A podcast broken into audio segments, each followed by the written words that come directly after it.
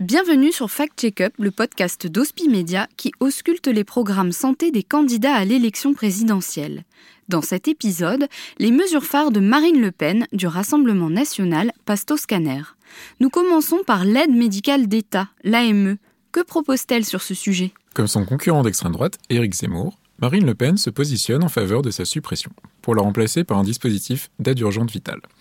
La candidate ne précise pas le montant total qui sera économisé avec cette mesure, alors qu'elle vilipende régulièrement ses dépenses de santé, qui représentent environ 1 milliard d'euros dans le budget de l'État. L'Institut Montaigne estime que cette mesure permettrait une économie de 700 millions d'euros. Une autre lecture que celle de l'Institut Montaigne est néanmoins possible. La suppression de l'AME ne permettrait aucune économie. L'hôpital public continuera en effet de prendre en charge l'ensemble des patients par principe déontologique. La suppression de l'AME se traduirait par un déficit accru des hôpitaux. Les soins prodigués ne seront en effet plus remboursés par l'assurance maladie. À noter également que le nombre de médecins ayant obtenu leur diplôme hors de l'Union européenne, les PADU, sera drastiquement réduit, mais dans un horizon incertain. La candidate promet uniquement un nombre de places suffisantes dans les facultés de médecine pour ne plus recourir au PADU.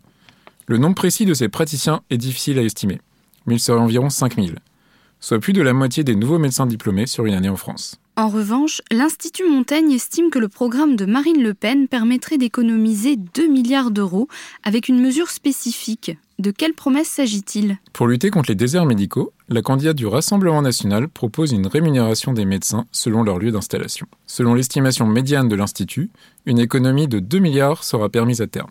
La fourchette d'économie oscillerait entre 0,9 et 3,2 milliards. Des chiffres colossaux qui ne sont cependant pas inscrits dans le marbre du programme de Marine Le Pen.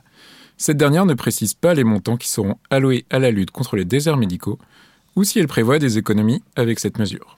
Elle indique seulement que les dispositifs existants seront purement et simplement supprimés. Au final, cette mesure pourrait générer des économies, avoir un coût neutre ou conduire à des dépenses supplémentaires.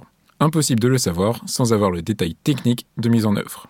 La candidate du Rassemblement national fustige également l'étau bureaucratique et le carcan administratif qui pèsent sur l'hôpital.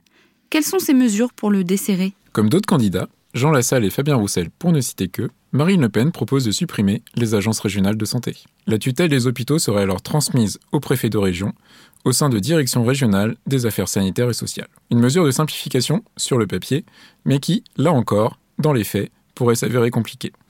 En effet, une gouvernance bicéphale entre directeurs pour les aspects administratifs et médecins pour les questions médicales sera mise en place dans les hôpitaux.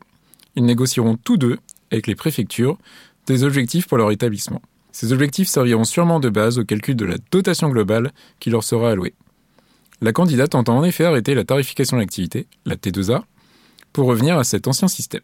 Pour compléter son programme sur l'administration en santé, Marine Le Pen entend fixer un plafond de 10% de postes administratifs à l'hôpital pour recruter plus de personnel soignant. Une idée qui peut paraître séduisante en théorie, mais compliquée en pratique. Les secrétaires médicales font partie de ces postes administratifs. Réduire leur nombre, c'est aussi gripper encore plus les rouages de l'hôpital. Enfin, son programme contient un marqueur important de son bord politique, celui de la lutte contre les fraudes. Marine Le Pen propose même la création d'un ministère spécifique dédié à la lutte contre la fraude il aurait autorité sur toutes les administrations chargées des contrôles. Le plan de lutte de la candidate démarre par une évaluation du montant réel des fraudes avant la constitution de fichiers dédiés et des contrôles renforcés. En matière de santé, elle évoque une délivrance et une utilisation sécurisée des nouvelles cartes vitales contenant des données biométriques. Une ambition encore assez vague, à la différence de Nicolas Dupont-Aignan, bien plus précis dans ce domaine. Merci Jérôme Robillard pour ce décryptage. Vous pouvez consulter le programme en intégralité sur mlafrance.fr. Demain, notre prochain patient sera Jean Lassalle.